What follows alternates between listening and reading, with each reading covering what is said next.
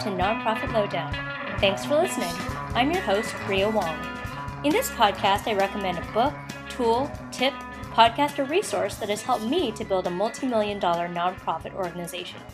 I've done the research, so you don't have to. Let's get started. Hey, podcast listeners, it's Ria Wong with you once again with Nonprofit Lowdown. I am so excited. I'm fangirling all over the place. Today's guest is my new friend, Kara Logan Berlin, the founder and CEO of Harvest, which is a development and strategy consulting firm. She also has an amazing TED Talk, which we will post in the show notes. We're going to talk today about fundraising. So, welcome, Kara. Thank you. Thank you for having me. I'm very flattered. I know you have a very loyal following, so I'm happy to oh. be here. I am honored to have you. So tell me a little bit about yourself and your path to fundraising. Well, I grew up in a very small town in Eastern Oregon, which is the watermelon capital of the world. Self-proclaimed. I'm I'm not necessarily sure there's actually anyone that crowns that, but I grew up in this town of 10,000 people and had these two great extraordinary parents that were naturally incredibly charming and could sell just about anything but we're both really different. So my dad transferred 10 times in college and went to eight different colleges before he got his degree and said that it's not what you learn in school, it's just the people you know and the people you meet. And my mother worked three jobs and lived at home and put herself through college.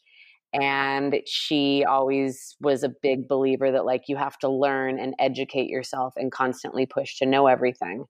And as a result, like they built this human, me, that like loves people and is super curious and wants to understand them and is naturally willing to sell you kind of anything. So I think fundraising was just an accidental place to fall into, which I actually think is true for anybody in nonprofit fundraising because you know, development is not an undergraduate course at universities. So nobody even knows it's a job, even though it's like the world's coolest job. And I went out of college into recruiting, recruited attorneys for a law firm, which was really fun. I was in charge of the summer program and lateral hiring. But it was not my passion. I think when I was like trying to pry a keg out of a partner's hands on a houseboat in the middle of the night and I was 24, I was like, this can't be my purpose. Yeah, that, this is not my jam. This, this is like cannot be the reason I exist when I'm like, right. get off the jet ski. So then summer associates. Yeah. So you know what? They were the best. I loved them. I loved them so much. And if I were them, I would have been terribly behaved too. We paid them like twenty five hundred dollars a week for me to take them, you know, to baseball games and to Tahoe and to drive them home drunk three days a week. Like, why wouldn't they have had the greatest summer of their life? But recruiting was a great way to learn a lot about people and how you hire people and how you think about who the right people are and how important culture fit is, which has been really helpful as a development consultant and as a fundraiser. And then from there, I went into special events. I started at City Meals on Wheels here in New York City doing special events for them which I loved. And I think if you are a development person, when I'm hiring development directors, if they have special event experience, I love it because it means their attention to detail is sick. It means mm-hmm. they understand how to look at a donor base and realize that special events aren't a party. They're actually your best pipeline to major donors long term. Mm-hmm. And they multitask, they're really good under pressure. So, those are skills that are hard to learn in the other positions in development out of the gate. And then I went to a place called Harlem RBI, which is now called Dream and I was the director of development there. When I started there, the budget was 1.2 million. When I left, four and a half years later, we were, I think, five and a half, six million, and we were like 92% privately funded. So that was Amazing. where I really cut my chops on like, how do you do this when you don't have a board that has a gazillion, you know, billionaires on it and you don't really have tools and you only have one staff member and and that was like such good training for me. And then from there, I went to Robinhood, where I managed a pool of 400 major donors. And I did 150 meetings a year and just asked for a lot of money, which was really fun, but not nearly as hard as being a director of development. And if I learned anything about myself, it's that I like things to be a little harder. So I started consulting. So you are a badass fundraiser. Talk to me about, and I think consulting is so fun because it allows you to kind of kick the tires and look under the hood of a lot of different nonprofits. What are some of the common mistakes that you see nonprofits making with respect to fundraising? Oh gosh, the list is so long. The big things you see are people bringing their own baggage to the table and putting it on to their donors. So mm-hmm. saying, we can't send that to everyone because they don't like events or they don't like to golf or they wouldn't want to do that or that's too big of a gift for them. At the end of the day, you don't know anything about your donors until you sit down with them one on one and talk to them. Everything you assume about your donors is based on numbers and not based on the fact that they're a human being that gives you their own personal money. So I think, you know, a big mistake with individuals is just letting how you feel about the ask influence making the ask. I think a big problem with corporate partners and companies is that you don't understand how much more transactional that is, that you think that you can sell them on the big idea or the emotional part of the work, which the mission match is important.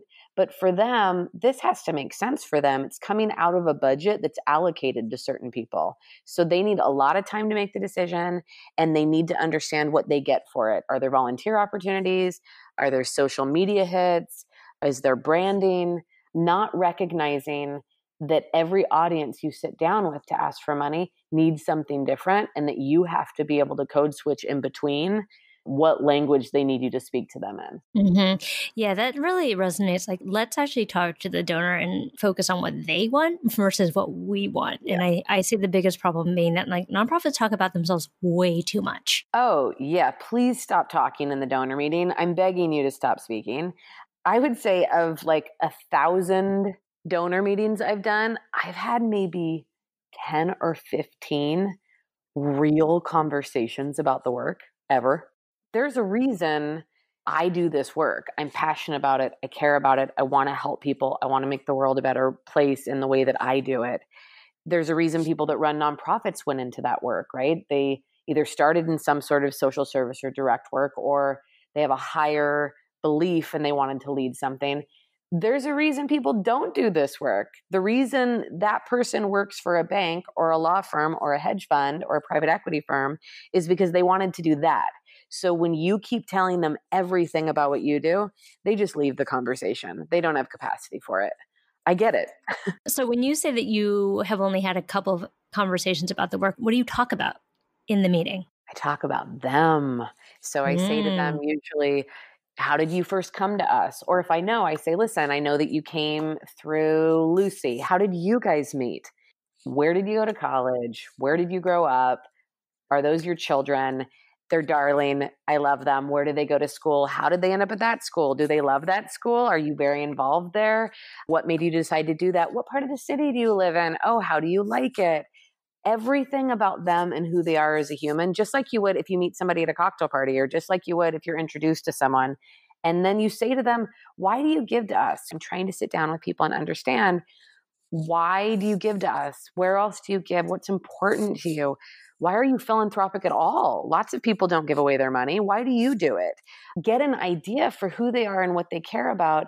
And then I can think about what it is about our mission that most applies to them. If they say to me, I'm so worried, I grew up without really any money, and, you know, my parents had blue collar jobs and I was the first generation to go to college, or I was the first person to ever be really, really successful like this. And I look at my kids and I'm not sure if they understand what this means or the idea of giving back, then I can say, Do you want us to help you do that with your kids? Do you want a volunteer experience? Do you want to do this? Or if somebody says, I just finished working on the campaign for my kid's school, I can say, How did you like being on a campaign? We're thinking about launching something later, or we go to a lot of events. Great. We do these three events a year. Would you ever want to be in the host committee? We do a really fun kickoff party. Like, finding ways to engage them based on what they already tell me they like instead of telling them for 11,000 minutes what we do and why we're important. They already believe in what we do or they wouldn't have taken the meeting. So we're past that part now.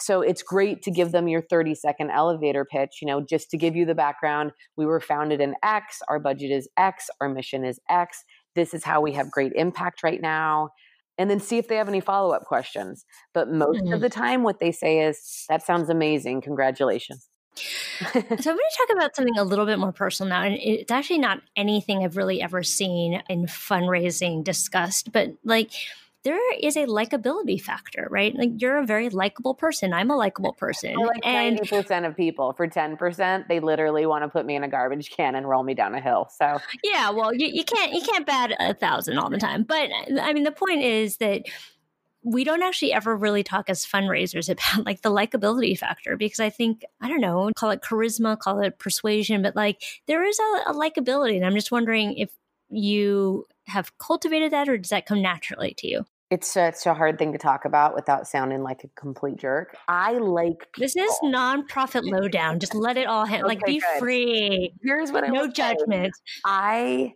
really like people. I like yeah. them. I even like the flawed, horrible human beings. Like I like people. I understand them. I want to understand more why they make the decisions they do, why they are who they are, why they care about. I have a lot of empathy for people. I think almost all bad behavior comes from either insecurity or fear, which are actually just like sisters anyway. And I think that part of making people comfortable is that I allow people to be who they are and let them be who they are and understand that. And that doesn't stop the fact that I think they can do extraordinary things with their wealth. I don't have to think that they're the best person in the world. I don't have to think they make all the right decisions. I also don't have to change who they are. I'm not going to win that battle. I've had mm-hmm. donor meetings where people have said racist, misogynistic, just ignorant things. I can try to educate them as well as I can, but at the end of the day, I'm there to close the gift because I'm mm-hmm. trying to serve the mission I serve, right? Mm-hmm. Their therapist and their spouse or partner can figure out how to make them be a better human, but part of allowing people to be who they are and still be able to pull out the part of them that I think can do good work in the world makes it easy for people to sit with me.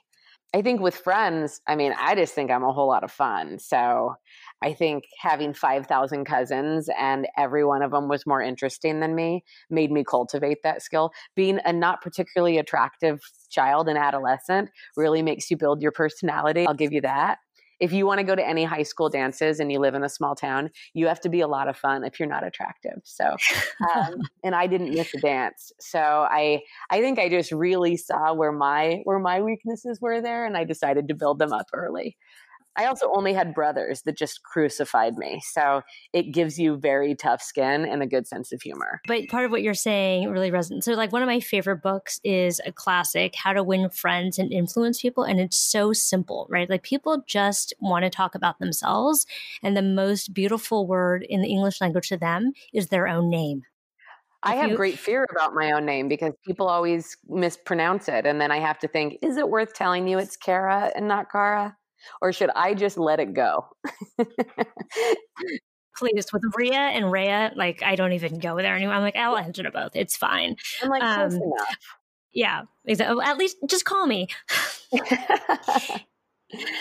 let's talk about a little bit about the we touched on it, but the reckoning that one has to do in order to be a good fundraiser. And I, I, was thinking about this like a psychology game, right? Like when you're an athlete, you visualize yourself on the field. And so, like, part of your success is training, and part of it is your ability to really believe in your success. So, like, what does a fundraiser have to do in order to get into the psychology of being a good fundraiser? Oh, it's such a good question. I think the biggest thing is you have to divorce yourself from the idea that this is about you. And if you don't close the gift, it's a personal failure. There's no surprise or accident in my mind why people who are like good daters are good fundraisers. Like, I went on 10 million dates. I was never a sad like single dater. I was like, "Ooh, I really like you. Oh, you don't like me. All right, next." Like the idea that like you're just trying to make a match, you put yourself out there. It's the same thing with fundraising. It is a rejection game and you have to go mm-hmm. into it knowing I'm going to ask 10 people for meetings and only two are going to take them. And mm. of those meetings that I get, I'm not going to close a gift in every one of those meetings. I've got to do a round of this before I even, a round of getting to know and building a relationship with someone, probably before I even make an ask at all. And then the ask might not, they might not even close on that ask the first time. It might be five rounds of this or discussions, or it might just be listen, after that first meeting, you're amazing, but we have giving priorities and you aren't one of them. And that Mm. not about me not doing a good job. My job is to share the work as a fundraiser and to share all the different ways that donors can get involved and get engaged and learn about us and have a meaningful connection. And they will take advantage of whatever they want to. But my job is to share the options, to ask, and then to respond appropriately. And I think for fundraisers, they have to get in that mindset that, like, this is the job. The job is both qualifying and disqualifying people. And Mhm. it's getting rejected because that tells me where not to spend my time so that you can find the one donor that makes you the transformational gift. And you got to be able to just roll with it because if you take it too seriously, it will ruin you. It will just ruin Right. Let's talk about scarcity mindset for a second. And I will say very freely, I really battled with this. So we all grow up with money baggage. And in my family, I mean, I grew up very middle class, but my parents were children of immigrants. So there was definitely this scarcity mindset around money. And then I, to your earlier point, projected that mindset onto donors.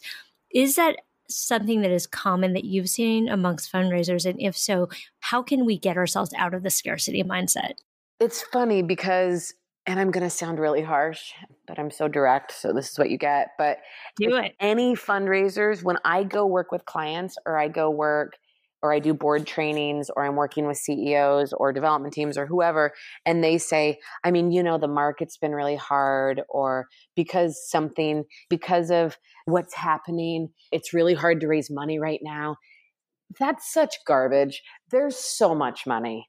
There's so Mhm. much money, particularly in New York City. People are making money hand over fist. Everybody's taking home more. There is so much money in that top 1%. And everybody in New York, you are either part of philanthropy, you're either on a board or you're a big donor to someplace if you have real money and you're in the top 1% here, or you're some sort of social pariah because it's such a part of the culture of New York. Philanthropy is a part of how you both show your wealth and that you're not a horrible human. And it's a big part of the social network here and how people meet each other and connect. So when people say, there's just there's not you know there's so many of us doing charter fundraising or there's so many of us doing social services no you're not doing it the right way. If you can't find more donors and you can't find more money then your strategy's off. And i can help you with that but there is more here for you always now i think the psychology of raising money when you grow up without very much of it and you feel different about it makes you feel different about those asks too. Oh gosh, I think raising money psychologically is really hard if you don't go all balls out on it and you're not just completely fearless because at the end of the day there is such an imbalance of power. And I can Mm. only speak from a place as a woman, like the majority of people who hold wealth in this country are older white men. So Mhm. as a woman, particularly when I was young and had my better face. It was this weird thing. You were constantly going and sitting in a man's office, an older, very successful man, and trying to build a relationship and ask them for money. And that feels really weird. I think it's infinitely harder if you are in another marginalized community. I think it's not an accident that there is such a such a small percentage of fundraisers or people of color.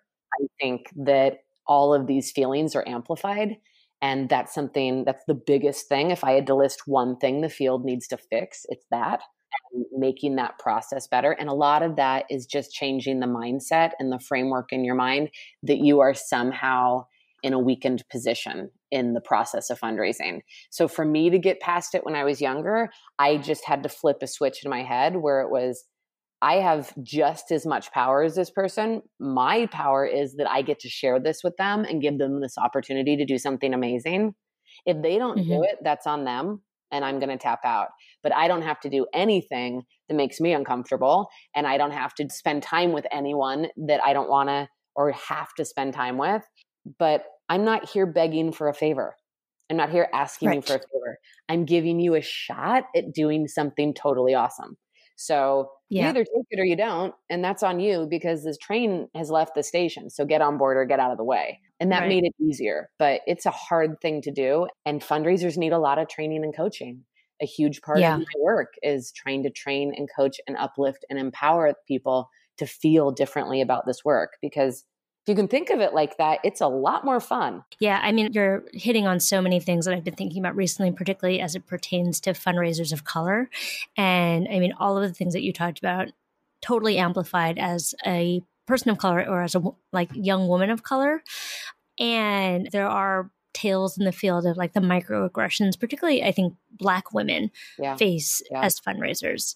And I don't really know what to do about that other than we need to figure out how to tilt the balance of power and wealth in this country, which is a much longer Yeah, it's a much longer, massive, and it's such a massive problem. Without getting too dark, I just keep thinking in 20 years it will be better.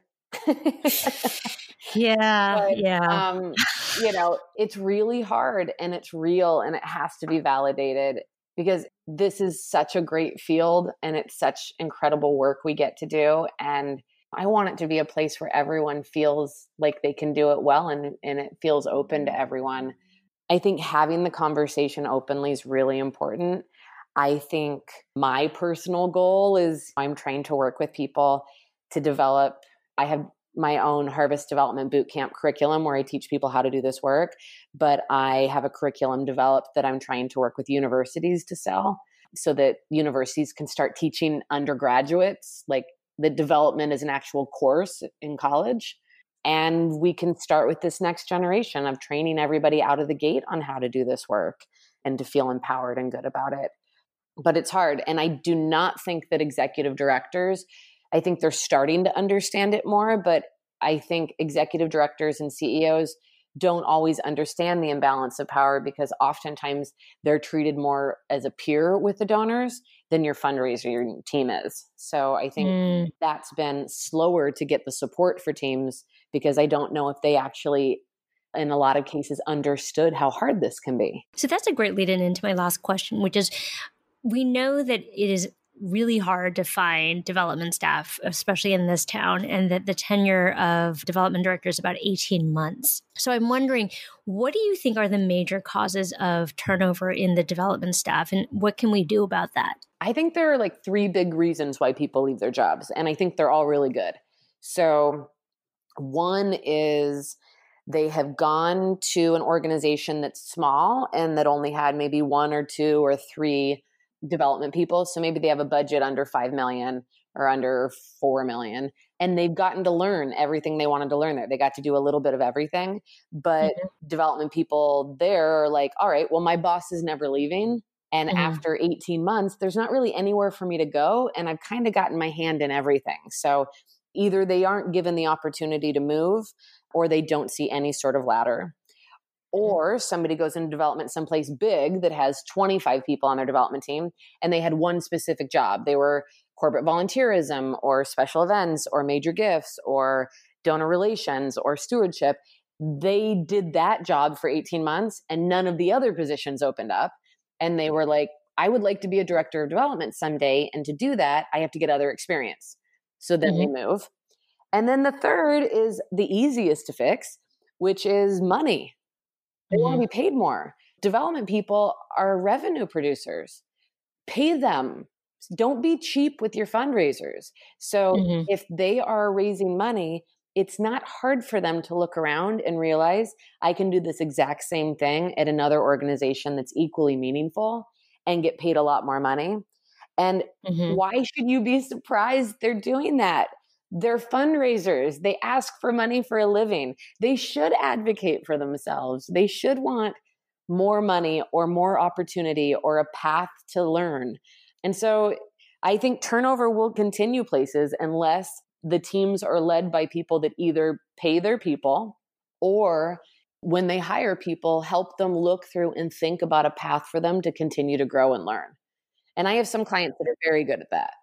And what do you think about the case in which fundraisers are hired with unreasonable expectations? Like I, I, talk about the development fairy all the time, which is like, okay, as a board, we're going to invest in this thing. And then as soon as we hire a development director, like magical money is going to fall out of the sky. Yeah.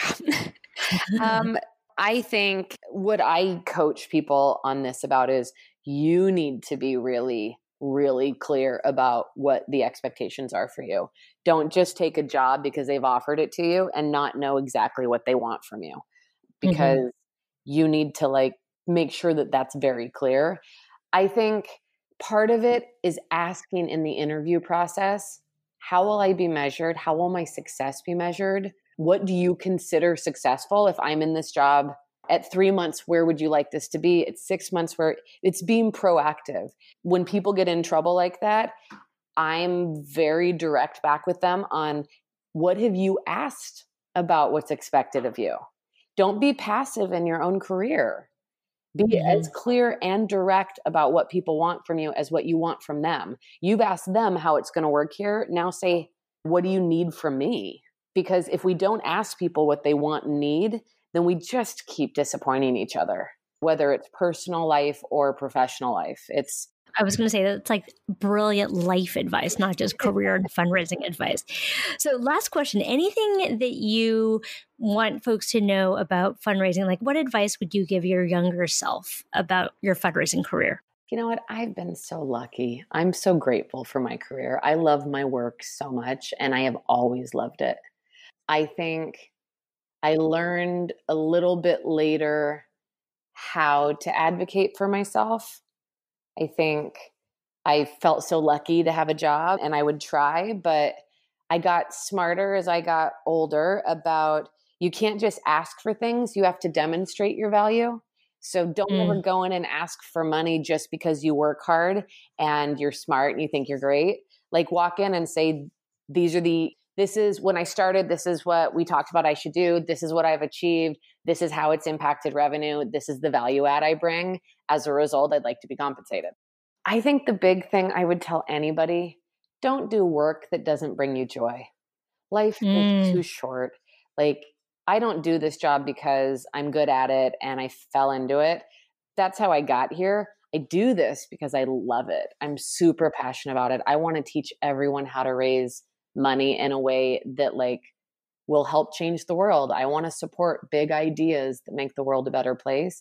And the thing those those big ideas need more than anything is money. So I do the thing I'm good at to help the world, but everyone should be finding work that makes them feel that way. And if you don't feel that way about development, get out of the field.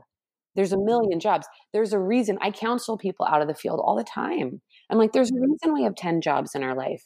The first one you get out of college isn't supposed to be where you land forever. Find the right. things you're good at and you like and do that job. Find that job. It's available to you. Like you just have to look for it. But find your joy.